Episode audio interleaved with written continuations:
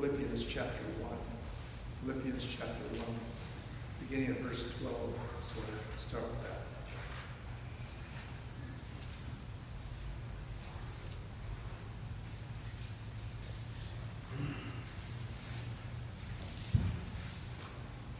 Hmm. Reading through to the end of the chapter. Hear the word of the Lord. But I would ye should understand, brethren, things which happened unto me have fallen out rather unto the furtherance of the gospel, so that my bonds in Christ are manifested, manifest in all the palace and in all other places.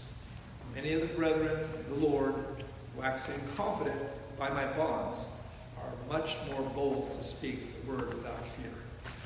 Some indeed preach Christ even of envy and strife, and some also of goodwill. The one preached Christ of contention, not sincerely supposing to add affliction to my bonds, but the other of love, knowing that I am set for the defense of the gospel. But then, notwithstanding every way, whether in pretense or in truth, Christ is preached. And I therein do rejoice, yea, and I will rejoice. For I know that this shall turn to my salvation through your prayer and the supply of the Spirit of Jesus Christ, according to my earnest expectation and my hope that in nothing I shall be ashamed, but that with all boldness, as always, so now also Christ shall be magnified in my body, whether it be by life or by death. For to me to live is Christ, and to die is gain. But if I live in the flesh, this is the fruit of my labor. Yet what I shall choose I want not. For I am in strait, strait betwixt two, having a desire to depart and to be with Christ, which is far better. Nevertheless, to abide in the flesh is more needful for you. And having this confidence, I know that I shall abide and continue with you all for your furtherance and joy of faith, that your rejoicing may be more abundant in Jesus Christ for me by my coming to you again. Only let your conversation be as it becometh the gospel of Christ. Whether I come and see you or else be absent, I may hear of your affairs, that you stand fast in one spirit, with one mind, striving together for the faith of the gospel, and in nothing terrified by your adversaries, which is to them an evident token of perdition, but to you of salvation, and that of God. For unto you it is given in the behalf of Christ, not only to believe on him, but also to suffer for his sake, having the same conflict which you, have, which you saw in me, and now hear to be in me. Let us pray. Father, we are thankful for this portion of your word, and we ask that you would bless it to our understanding uh, through the exposition of, of your holy word.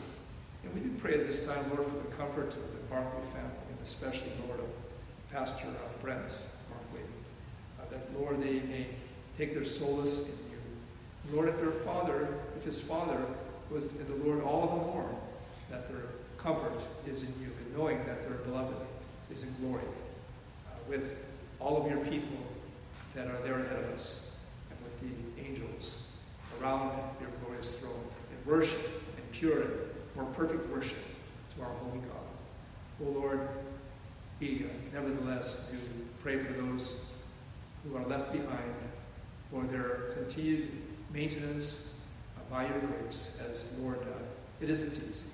It isn't easy, Lord. It is very, very difficult. And uh, if uh, one has gone through that uh, before, one knows uh, the challenge that is of the loss of someone that is deeply missed like O Lord, so we commit his care to you and that of the congregation as well, because as, uh, as he and his family mourn, so they mourn as well. And also as uh, we rejoice, as uh, your servants rejoice, so your people, even as we are to learn about in this message. In the name of Christ our Lord,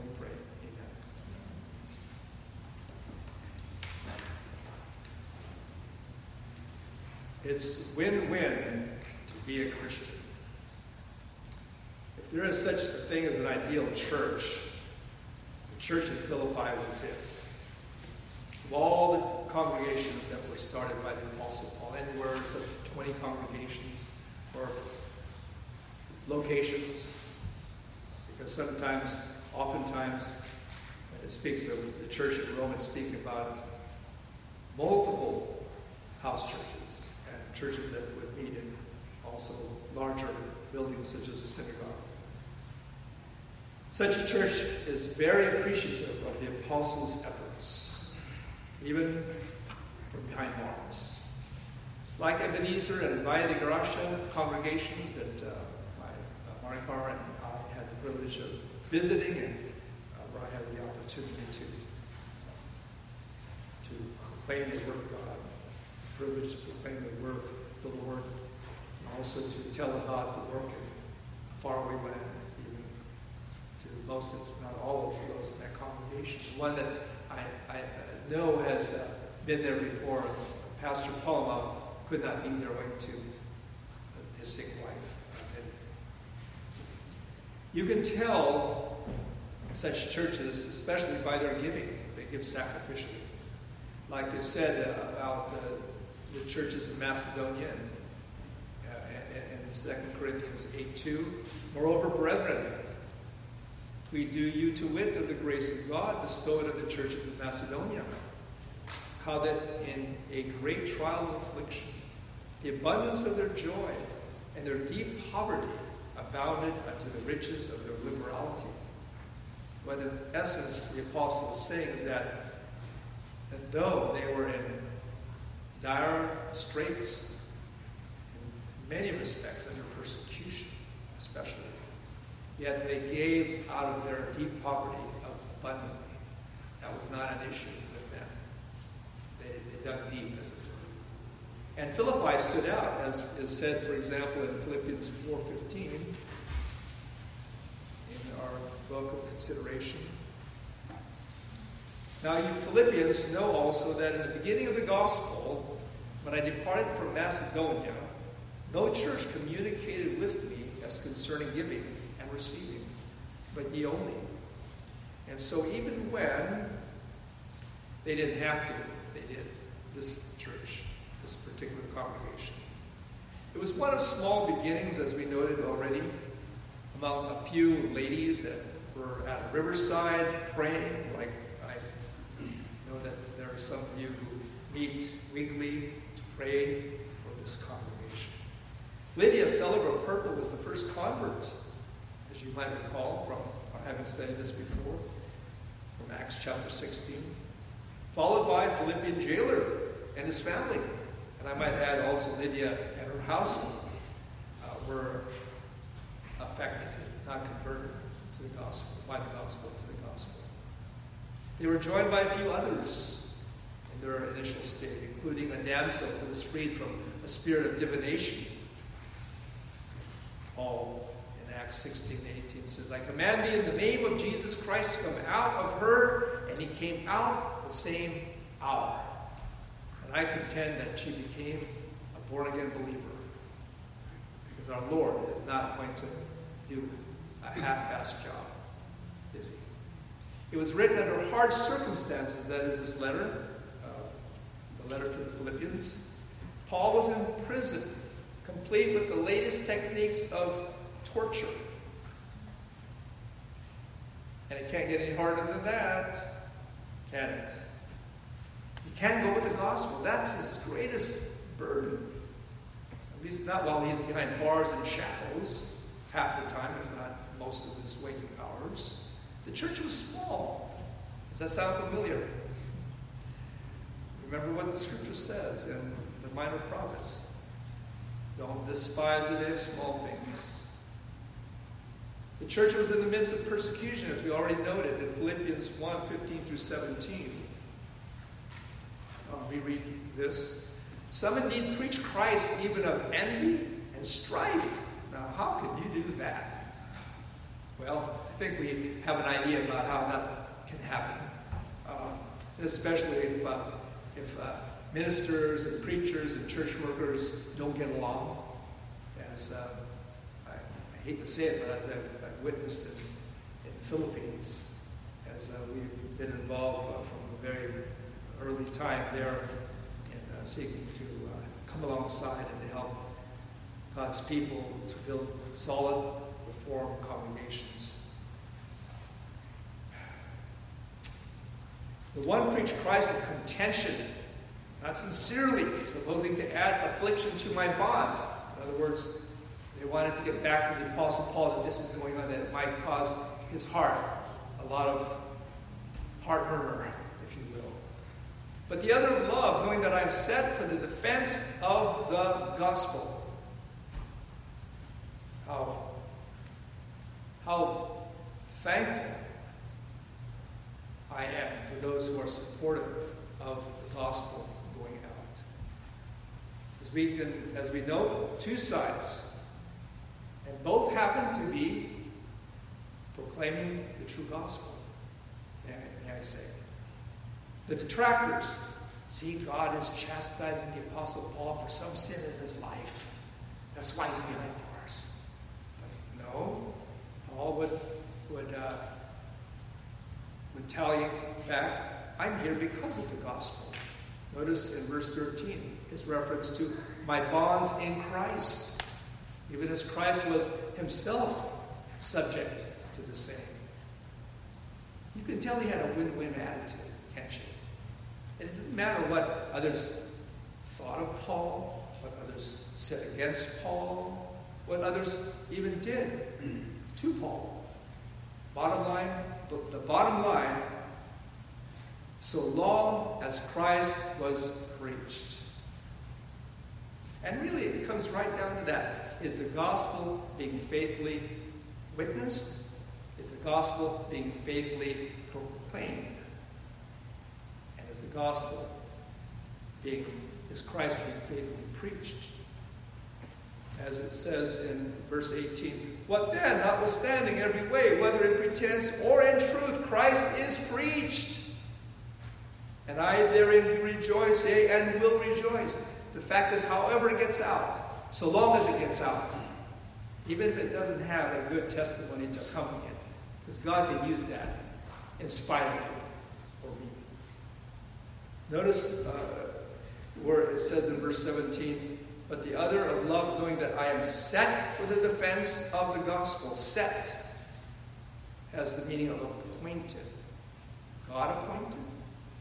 Not just that Paul was, was digging his heels in and he was set to defend the fort of Christ's church, as it were. No. Also with the sense of the Lord putting him there, like a soldier on his watch. You know, if you're in the military and you're on watch, like my dad, who was in the Navy, and he had his uh, uh, duty, as we would call it, and he would be gone all night. He was awake the whole time. At least that's what he's supposed to be.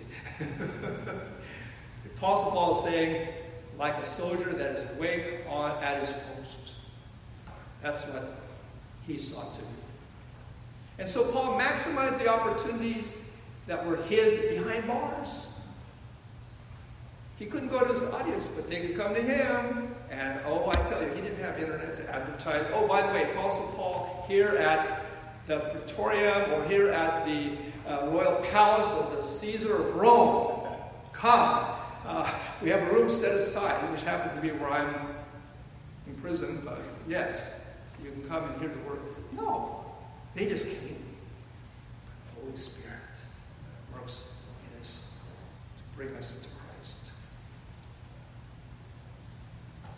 There's a saying two prisoners looked look through bars. One saw mud, the other saw stars. Guess who saw the stars? The saints of Philippi were not down, they were up. Could a major reason for this be because the Apostle Paul was not down, but that he was up? Up. Said in verses 3 through 5, I thank my God upon every remembrance of you. I'm sure he had time to recall and to remember his uh, times of fellowship, his times of worship, his times of service to the people of Philippi, and how, how special they were, how they stood out in his, uh, in his ministry.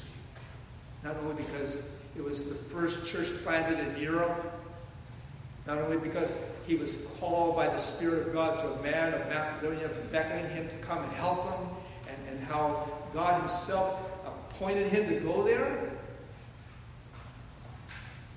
but because of his love for them.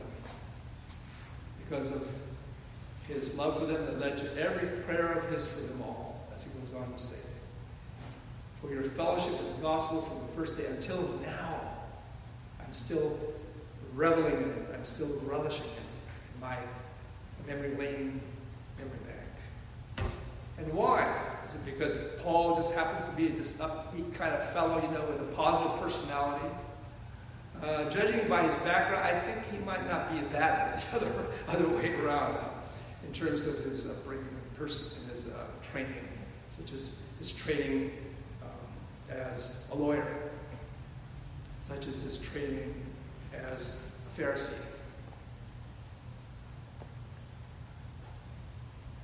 Was he one of those motivational type speakers who just happened to have this gift of moving people to come into the church or to have large numbers coming to the church? And I'm not against people having those gifts, mind you, but was this the Apostle Paul, my question? According to Philippians 1 6, was not about the Apostle Paul. He wanted to get that straight from the get go. It was not about him. It was not about me, if you were talk, here talking to us, but because of the Lord Jesus Christ. Being confident of this very thing that he, which hath begun a good work in you, will perform it unto the day of Jesus Christ. Paul was confident because here is a work of God. And that's it. And not all churches are necessarily about that. The book of Philippians is a spiritual love letter to the church, as you can sense already, just from what has already been said. With bursts of warm affection, joy, and praise to God. It's just all throughout this book. Like, for example, in chapter 2, verses 17 and 18. Yea, and if I be offered upon the sacrifice and service of your faith. Imagine you saying this from prison, hundreds of miles away, to a congregation that's going through its own trials and tribulations, and himself not being in any position to be sent there. In fact, every reason to believe that he'll never go there. And he has this confidence in God in the sovereign God to bring him there, as he expresses towards the end of his letter. How that I, I plan to be there by the grace of God. And 410, I rejoice greatly in the Lord. I'm sorry, I'm reading that, but I rejoice in the Lord greatly. That now, at the last, care of me hath flourished again, wherein you were also careful. You lacked opportunity. They wanted to continue to support him. If money was the issue, if money was the reason, he was not able to come. Assuming, of course, that God would work in, the, in, the, in Caesar's heart, like he worked in Pharaoh's heart once upon a time, and letting the people of God escape Egypt, that money was the issue. Well, Apostle Paul, just like before, don't think anything about that. We'll provide for them later on. Of course, they sought to bring that assistance to, to him, as we will know it in, uh, in the ministry of Epaphroditus. And why does he rejoice again? Because ultimately, the book of Philippians is not just a love letter by the Apostle Paul to the Philippians, but a love letter of Jesus Christ to his saints. To saints not only there, but, but even since that time, and, and not only there, but many other places in which the Lord Jesus Christ is faithfully named. And through it, the Lord pours out his love, such as in the uh, second verse, what's often called the salutation. Grace be unto you and peace from God the Father and from the Lord Jesus Christ. If Christians are bearing spiritual fruit in their lives at all. It is because of the Lord Jesus Christ. It says in Philippians verse 11, 1 verse 11, being filled with the fruits of righteousness, which are by Jesus Christ, unto the glory and praise of God. If Christians are living for Christ, it is because of Jesus' gospel.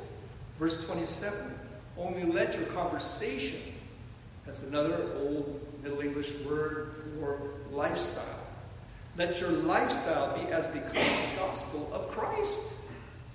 That whether I come and see you or else be absent, like in this case, I may hear of your affairs. His desire is to hear a good report. His desire is to have good news. This is the gospel, the good news of Jesus Christ. That you stand fast in one spirit with one mind striving together for the faith of the gospel. He, there's no greater joy than to see that his children are walking in truth and in love together. And that are speaking to each other, exhorting one another while it's today, lest they be hardened through the deceitfulness of sin, speaking the truth in love, speaking it with concern for one another, bearing one another's burdens, and so fulfilling the law of Christ. Is this your lifestyle? And if it is, is it becoming like the very gospel that you preach? That's the challenge for us all. You have a clear understanding of the gospel? You take the time to learn the gospel so that you can tell someone who is wondering or maybe perhaps beseeching you for that, let's say he is on his deathbed or she is uh, dying, and, and, and you're the only one in sight, and, and, and, and everything depends upon you being able to point them in the right direction. Are you, are you with such an understanding of the faith of the gospel, as it calls it here? I call that the Reformed faith, by the way, and many others do. There's something about that, and it's not because we're trying to be different from other people. It's not that we're trying to be superior to anybody else. That's not it at all. In fact, if anything, we are taking the lowest place. In fact, we're, we're taking the lowest faith, the place at the foot of, cross, at the foot of the Lord, the triune God of Scripture, at the foot of our brethren. Because what did Jesus do, after all, as we're going to learn in the next chapter? Did he not humble himself? Did he not become a based God who became a man, took on the form of humanity? God who was the king who became a slave. And he calls upon us to, to be like him, to be his humble servants. And so, what more honorable place can there be than, than that? And the Reformed faith, I believe, hits right on the head. It, it really speaks directly to this very, very issue of God's sovereignty and man's utter abasement.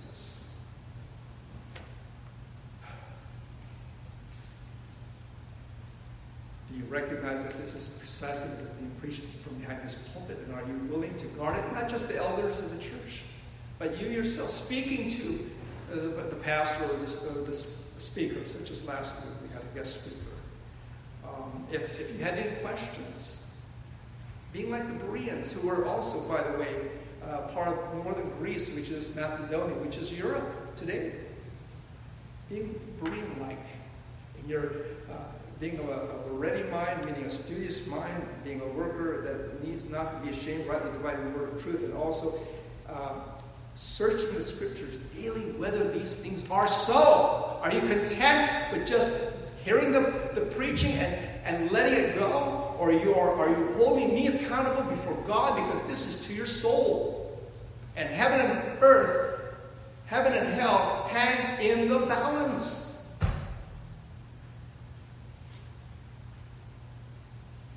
So, are you committed to this gospel? Are you willing to live for it? Are ready to die for it? As Paul says in verse 21 For me to live is Christ, and to die is gain. By the way, to die is gain would still be a win win proposition. You know why?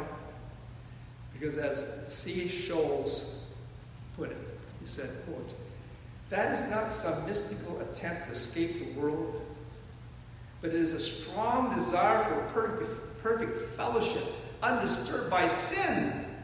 Can you imagine an answer like that? That's a, that's a wonderful answer. or just distractions. They may not be sins, but they may be like little birds that, that like the, the, the, light upon your branches and distract you, you know, and take your uh, mind away from, from Christ. If these things live in us, meaning these good things, the strong desire for perfect fellowship undisturbed by sin, then we may believe we know Him. Don't allow yourself any slack in thinking that you are a Christian simply because you're attending church and maybe even doing other things that, that, that Christians do without that inward desire. That desire that just compels you to fall down and worship upon your knees to Jesus Christ every day. That He gives you breath. And making every breath praise the Lord. Die is gain when you can focus everything on glorifying Him and enjoying Him forever. That's short, Westminster Shorter Catechism question number one. And I'm speaking literally. But if you live, let it be for the express purpose of bringing others to the Lord and building up others in the Lord, that they may in turn live for the Lord. It may cost you. It says that it is not only given for us to believe on Christ, meaning it's a gift. It is also a gift that along with the gift of believing will come suffering. It will be through much tribulation that we will enter into the kingdom, says Luke. And by the way, Luke later would be left behind in this church.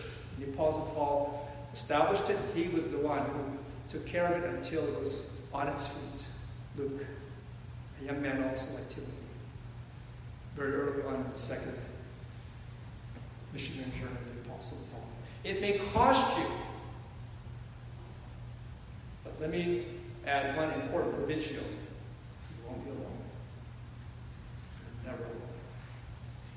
He says, I will be with you. He said that when he said, Go ye therefore and disciple the nations, baptizing them in the name of the Father, and of the Son, and of the Holy Spirit, teaching them to observe all things whatsoever I have commanded you, and lo, I am with you always, even to the end of the world. You won't be alone. Through many dangers, toils, and snares, I have already come. This grace that brought me safe this far, well, that grace will lead me and so, is it worth it? That's really a good question, is it not? Is it worth it? I think that's a question that some people should have been asked, along with, will you believe on Christ? And, and, and for whatever reason we're not, and later on regretted, regretted having believed on Christ. I had one who was used to lead me to Christ, the very first one from my high school days. We were already in college, and he and he led me to Christ. And later, a year later, after I came to San Diego and began to follow Christ back in 1972, I didn't hear from him. And I wanted to know how he was doing. And I contacted him. And he said he was ashamed to call me because he said, I've, I've denounced the faith. I'm no longer a Christian. And, uh, and I didn't want to discourage you. Count the costs. In conclusion, again, the Apostle Paul, verse 21 said, For me to live is Christ. He didn't say, For me to live for Christ, but he said, To live is Christ. Is He the reason why you are a Christian? Not just what He did not just, as uh, Spurgeon says, uh, not just for what he did for you and for me, not just for his work, but for himself. His person first, and then his work second. As he said, that is Charles Spurgeon. And he always has a way of putting things uh, that really rings in the soul. It is true that he gave us life in the day he gave us pardon of sin. He gave us imputed righteousness. These are all precious things. But we are not content with them. we have received Christ Himself. The Son of God has been poured into us, and we have received Him and appropriated Him. What a heartful Jesus must be, meaning heartful to you and to me who have Him. For heaven itself cannot contain Him, and yet He dwells in us. Christ in us the hope of glory, said the Apostle Paul elsewhere.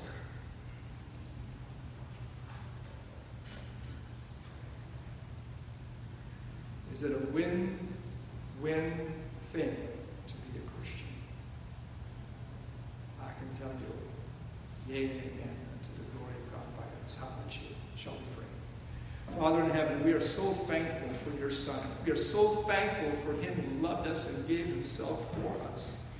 And his giving himself for us on the cross was because of his love for us, for his love that is poured into us by the Holy Spirit who is given unto us, the very presence of the Father and of the Son within our very beings, within our very bodies, is the reason why we are who we are, and not just simply some academic understanding, objective knowledge of the, of the gospel, but the gospel lived, that Christ living.